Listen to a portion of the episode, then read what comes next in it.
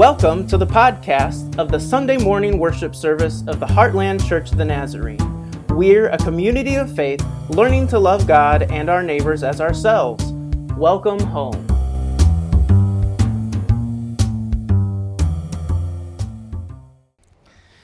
Today's sermon text is from Amos 3 1 through 4 3. The passage will be on the screen for you, or if you like, please turn to Amos in your Bible. Hear this word that the Lord has spoken against you, O people of Israel, against the whole family that I brought up out of the land of Egypt. You only have I known, you only have I known of all the families of the earth. Therefore I will punish you for all your iniquities. Do two walk together unless they have made an appointment? Does a lion roar in the forest when it has no prey? Does a young lion cry out from its den if it has caught nothing? Does a bird fall into a snare on the earth when there is no Does a snare spring up from the ground when it has taken nothing? Is a trumpet blown in a city and the people are not afraid? Does disaster befall a city unless the Lord has done it? Surely the Lord God does nothing without revealing his secret to his servants the prophets. The lion has roared, who will not fear? The Lord God has spoken, but who can pro- who can but prophesy? Proclaim to the strongholds in Ashdod, and to the strongholds in the land of Egypt, and say, Assemble yourselves on Mount Samaria, and see what great tumults are within it, and what oppressions are in its midst. They do not know how to do right, says the Lord, those who store up violence and robbery in their strongholds. Therefore, thus says the Lord God An adversary shall surround the land and strip you of your defense, and your strongholds shall be plundered. Thus says the Lord As the shepherd rescues from the mouth of the lion two legs or a piece of an ear, so shall the people of Israel who live in Samaria be rescued with the corner of a couch and part of a bed. Hear and testify against the house of Jacob, says the Lord God, the God of hosts. On the day I punish Israel for its transgressions, I will punish the altars of Bethel, and the horns of the altar shall be cut off and fall to the ground. I will tear down the winter house as well as the summer house, and the houses of ivory shall perish, and the great houses shall come to an end, says the Lord. Hear this word, you cows of Bashan, who are on Mount Samaria, who oppress the poor, who crush the needy, who say to their husbands, Bring something to drink. The Lord God has sworn by his holiness, the time is surely coming upon you, when they shall take you away with hooks, even the last of you with fish, fish hooks. Through breaches in the wall you shall leave, each one straight ahead, and you shall be flung out into Harmon, says the Lord.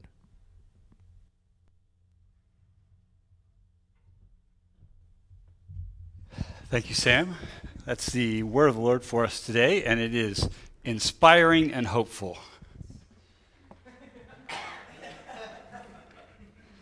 Thank you. Thank you. Um, so, we we're, we're kind of working our way through Amos. Not kind of, we are. Um, and, and passages of scripture like this are difficult. Uh, they're difficult to read, they're difficult to understand, and they're difficult to preach because, uh, well, sometimes it gets a little judgy. Uh, just a little bit.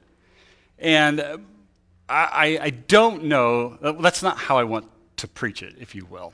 Um, I, I think this passage can serve a couple of different ways for us. It can be a warning to us, and I think it can just prompt us to ask ourselves questions. So, this is what I want you to do today. I want you to allow this passage of Scripture to read you. Okay? That's backwards than how we, we normally do it. Like, we, we sit down and we read the passage of Scripture. Um, but sometimes it's appropriate, I think always actually, it's appropriate to, to sit and read it and then allow it to ask questions of us. Most of the time, those are uncomfortable questions. Um, and we have to be a little bit real with ourselves in order for that to happen.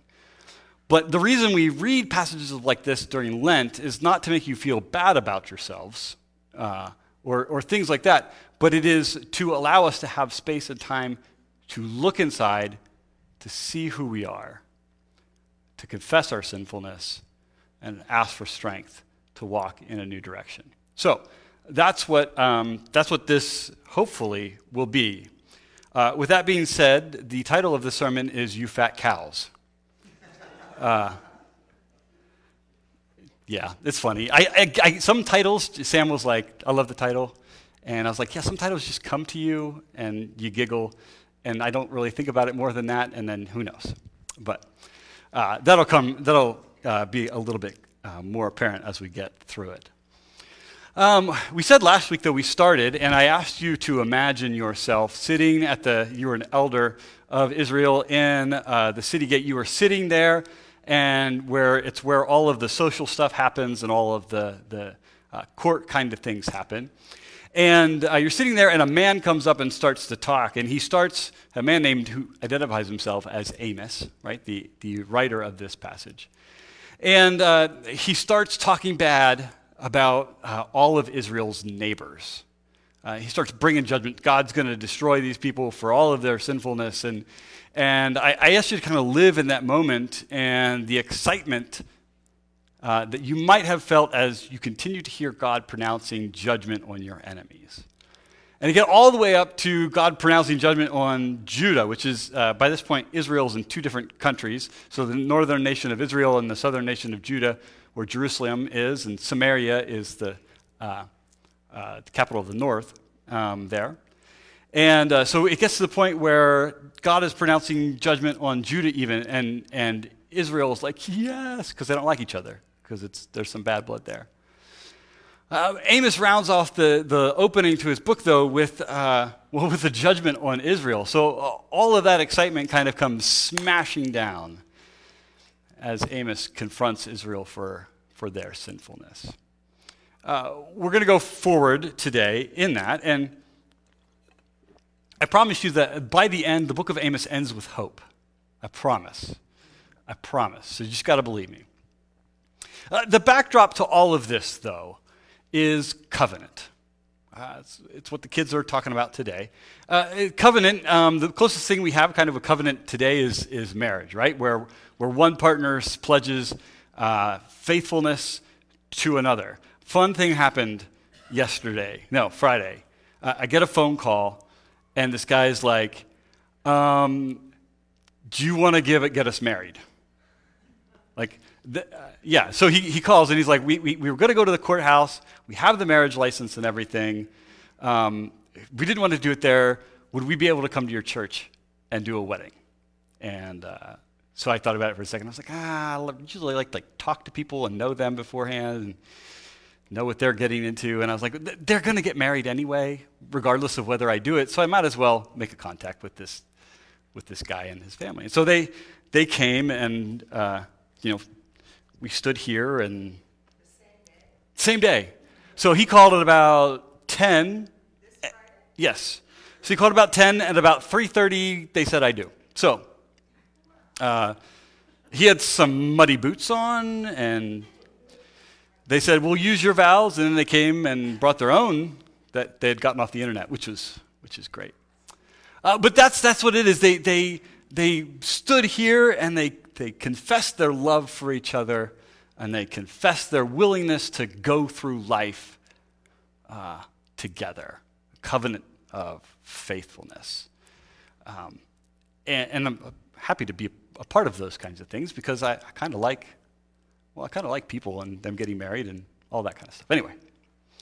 So it's a covenant of faithfulness. And, and so Israel, uh, Amos is reminding Israel that they engaged, they, they undertook covenant. God says, I've called you to be my people, and you have said yes. We will be your people. Uh, God said, I do, and Israel said, I do too. And for a long time. Now, um, this, should, this should give us some uh, well, perspective. Israel and God's marriage is, is not the greatest.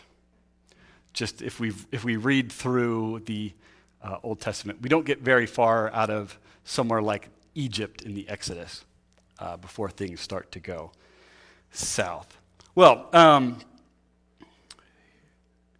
this, this story, this uh, chapter starts with this. Hear the word of the Lord that the Lord has spoken against you, O people of Israel. against the whole family that I brought you up out of the land of Egypt. You only have I known of all the families of the earth. Uh, Amos begins again by saying, uh, I, have, I have made a special covenant with you. I've made this relationship with you, and you have been special. And, and you were once poor and oppressed. You were once slaves in Egypt, being beaten down, making bricks out of mud and straw. And I brought you up out of there, and I made another covenant with you, and I gave you the guidelines for how this thing is going. Uh, you only have I known of all the families in the earth. Uh, the word know there has uh, some, uh, it's more than just like uh, a I know you, but has more intimate connotations to it. Uh, and, and, so Amos is, is saying, like, the relationship that God has with Israel is more than just something that's casual, it is something that is deep. Um, and, uh, and strong, on God's part anyway. So he, he, um, he reminds them of this covenant. And then what goes next, he asks a couple of questions that are like this uh, Do two walk together unless they have made an appointment? Uh, does a lion roar in the forest when it has no prey?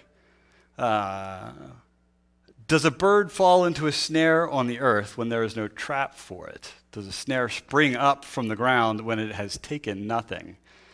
All of these questions are uh, to get Amos's hearers to say, no, of course not. No, of course not.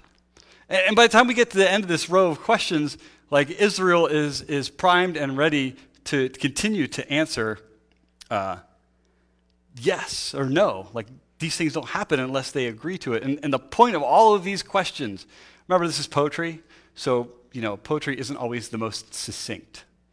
Uh, but the point of all of these questions is to remind Israel that they themselves in, willingly engaged in this covenant with God.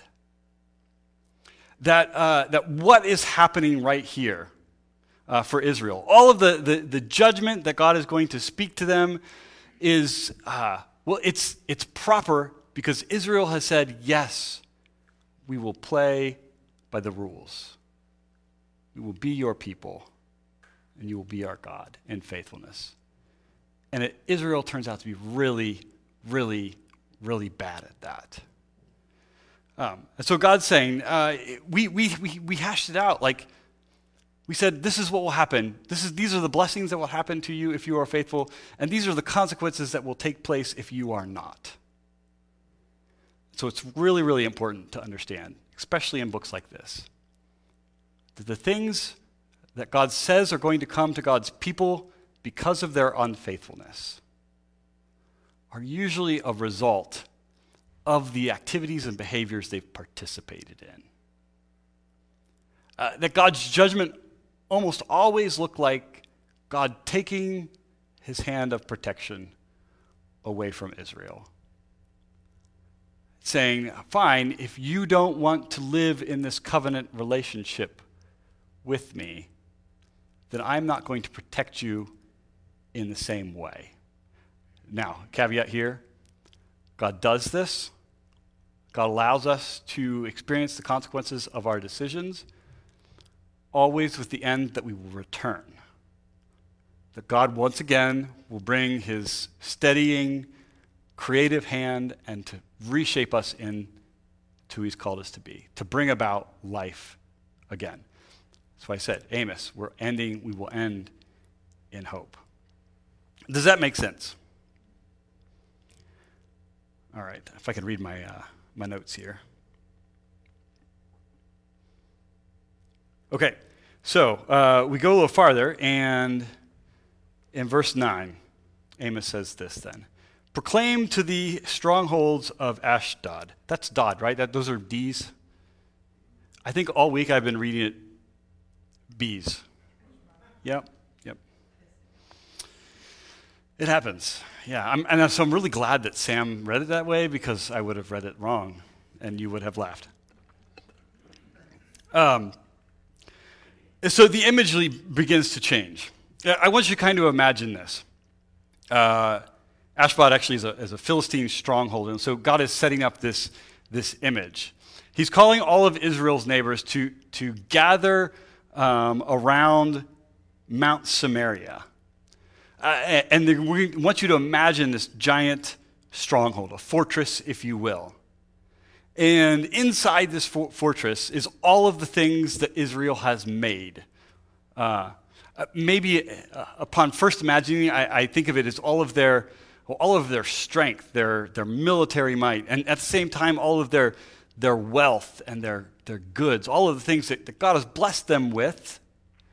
Um, and they enclosed it in this, uh, in this fortress. By the way, we've got to remember that, that, Israel at this point is doing really well, uh, economically, politically.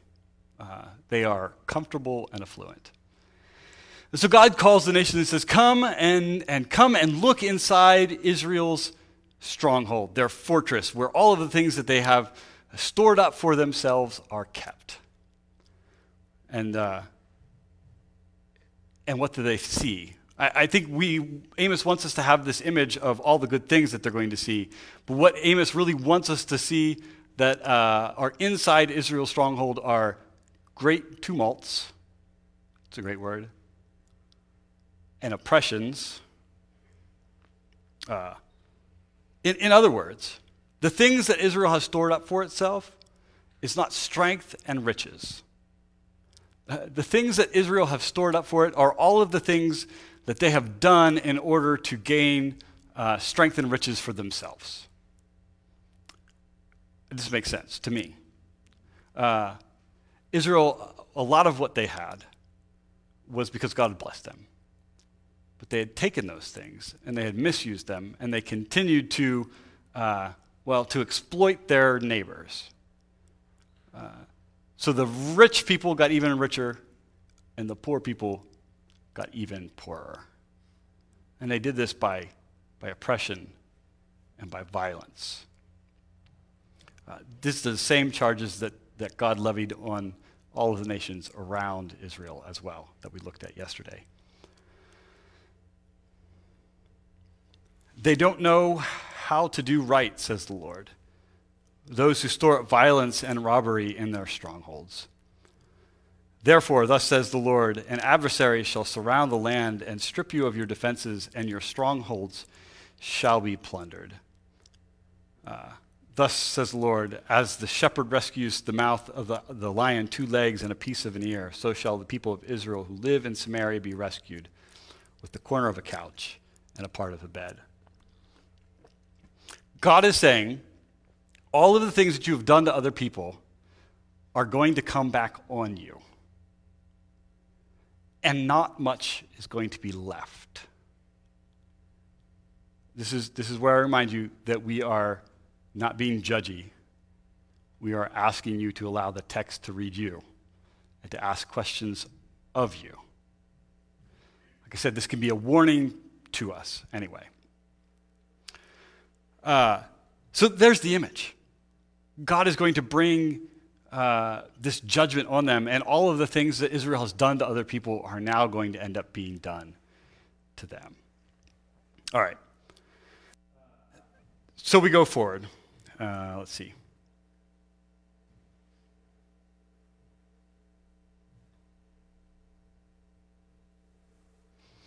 Okay, this slide is, is wrong. Something got cut off. But um, Amos then says, Hear this word, you cows of Bashan, and you who are on Mount Samaria, who oppress the poor, who crush the needy, who say to their husbands, Bring us something to drink. So uh, Amos has, has spoken sternly to those who have actively engaged in acts of violence and oppression. Uh, and he's bringing judgment on them. He's like, This is what's going to happen to you. He turns the corner now and he talks to all of those people's wives. I'm not, I don't make this up. This is the image. He calls them cows. Uh, Bashan was a nice plain. It was really, really fertile. It had lots of grass. And so the cattle that grazed there were well fed and, and, and plump. I'm not calling any of you cows. I'm not calling you plump.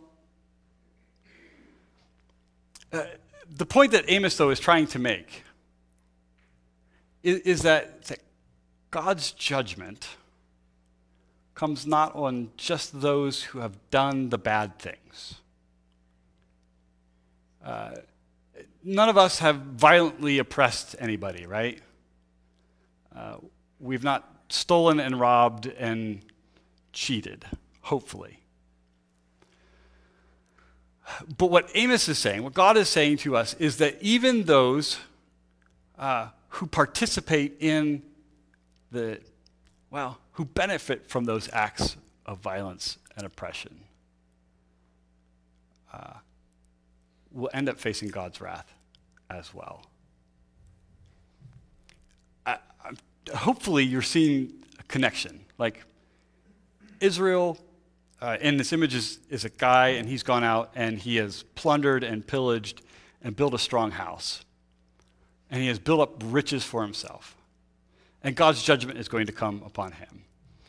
And Amos is also coming along and saying, But your wife, who has enjoyed all of the good things that you have stolen for her, who will sit around in her laziness, not calling women lazy, sit around and and tell you to go get them more drink. Uh, to do whatever it needs to be done so that you can support the lifestyle that you've been living.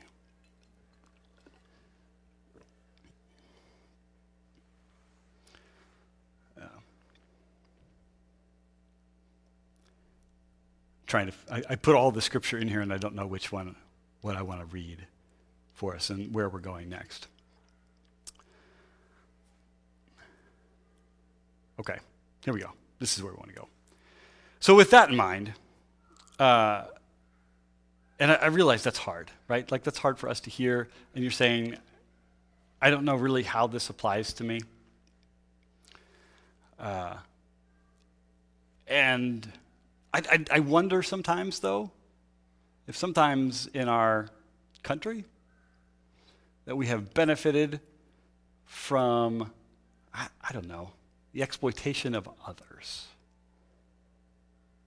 As we have all of our good things.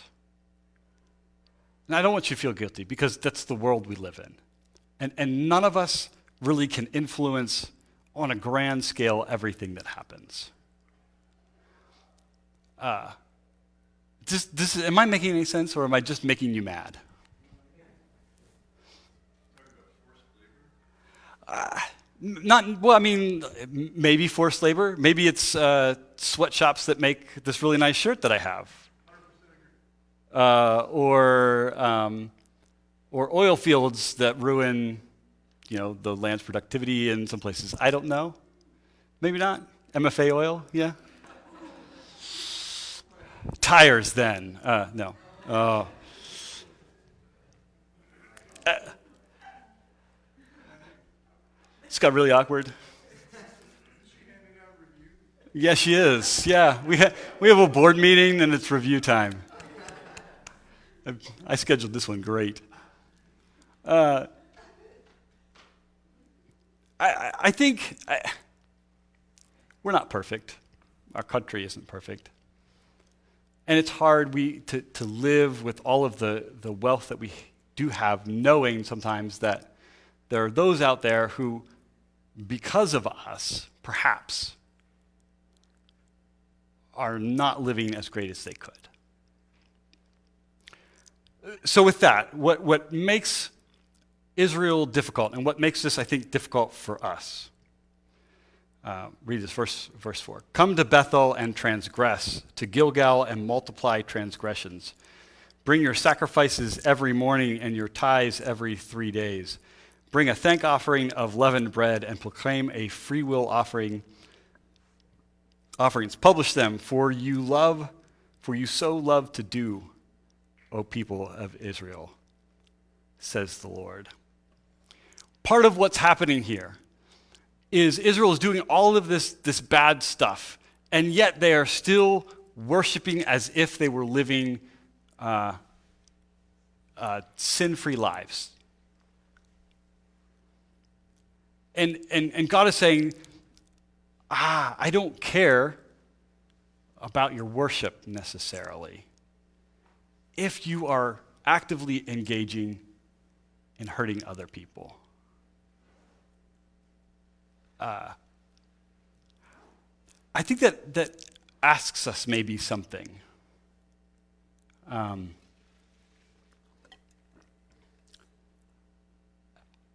in our, in our, I don't know, this, this isn't going as I, uh, as I wrote it up. I, I think what this passage asks us to do is it to look at our lives, to look at, at how we're living, and maybe the, the systems that we are caught up in, that we were born into. Uh, systems that sometimes oppress and violate and rob. And from sometimes that we benefit from those things. Uh, and, and to ask ourselves, like, how maybe, how maybe can I untangle myself from some of that? Which I don't know that it's entirely possible. H- how do I come to worship and, and giving myself in worship to God uh, in the midst of all of those things? I think I've come up with a couple of things that will help us maybe in the midst of this. Um, to the answer to the question, what now? Like, what does all this mean for us? I, I think that we have to ask ourselves how we might be able to find ways of living in economic justice. I'm not exactly sure what that looks like for us, but I think two things that we need to pray for if we were going to take God's warning to those who do harm to other people for their own gain. One, we need to ask that God might help us be compassionate.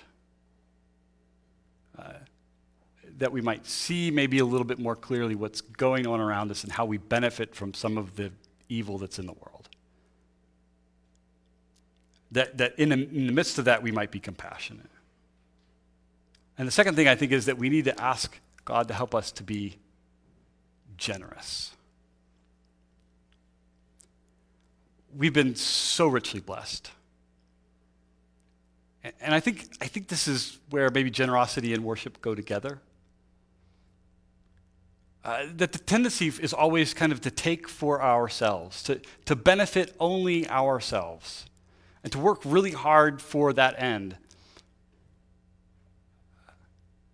And, and I, I want you to work hard, but I want you to be generous, uh, a compassionate generosity uh, that holds lightly the things that we have, that says, these all are from God, uh, these gifts that we have. To maybe, I, don't know, to be compassionately generous. And I think there's a million different ways in our week, in our lives. This doesn't have to be like solving world hunger. And maybe it's just solving one person's hunger. Or, I don't know. I think you know when you see them the opportunities you might have throughout the week to live with compassionate generosity. So that when you come to this place and we worship together, we might worship well and with clean hands and a clean heart. We're going to receive the Lord's Supper. Um, and I think one of the things why I why we do this, the Lord's Supper anyway, every week, is because I think most of the time it has some kind of connection with whatever we're we're talking about. I think uh, the story of the cross that we narrate each time we read the words that we're about to read. Uh, the story of the cross that um, we participate in as we take uh, new bread this week, different kind. It won't be so horrible. Apparently, it's been pretty bad. Uh, but that as, as we participate in this meal, it is for us an act of compassionate generosity on God's behalf. It, it, it is generosity of the, of the greatest sort that gave all of Jesus himself to us for our salvation. And it calls us then to be like Christ in Christ's compassionate generosity. Maybe that doesn't look like you dying on a cross, but maybe it looks like not always having the biggest, best thing, which is something I struggle with uh, myself. So as you as you come up, I want you to, um, and Lori keeps telling me I need to put these things on the screen, and I will, I promise. I, want you to ask God to help you live with compassion. I want you to ask God to help you live with generosity. Um, that you might be more and more like Him, even in the midst of a world that's constantly bent towards selfishness and obtaining what we want through force.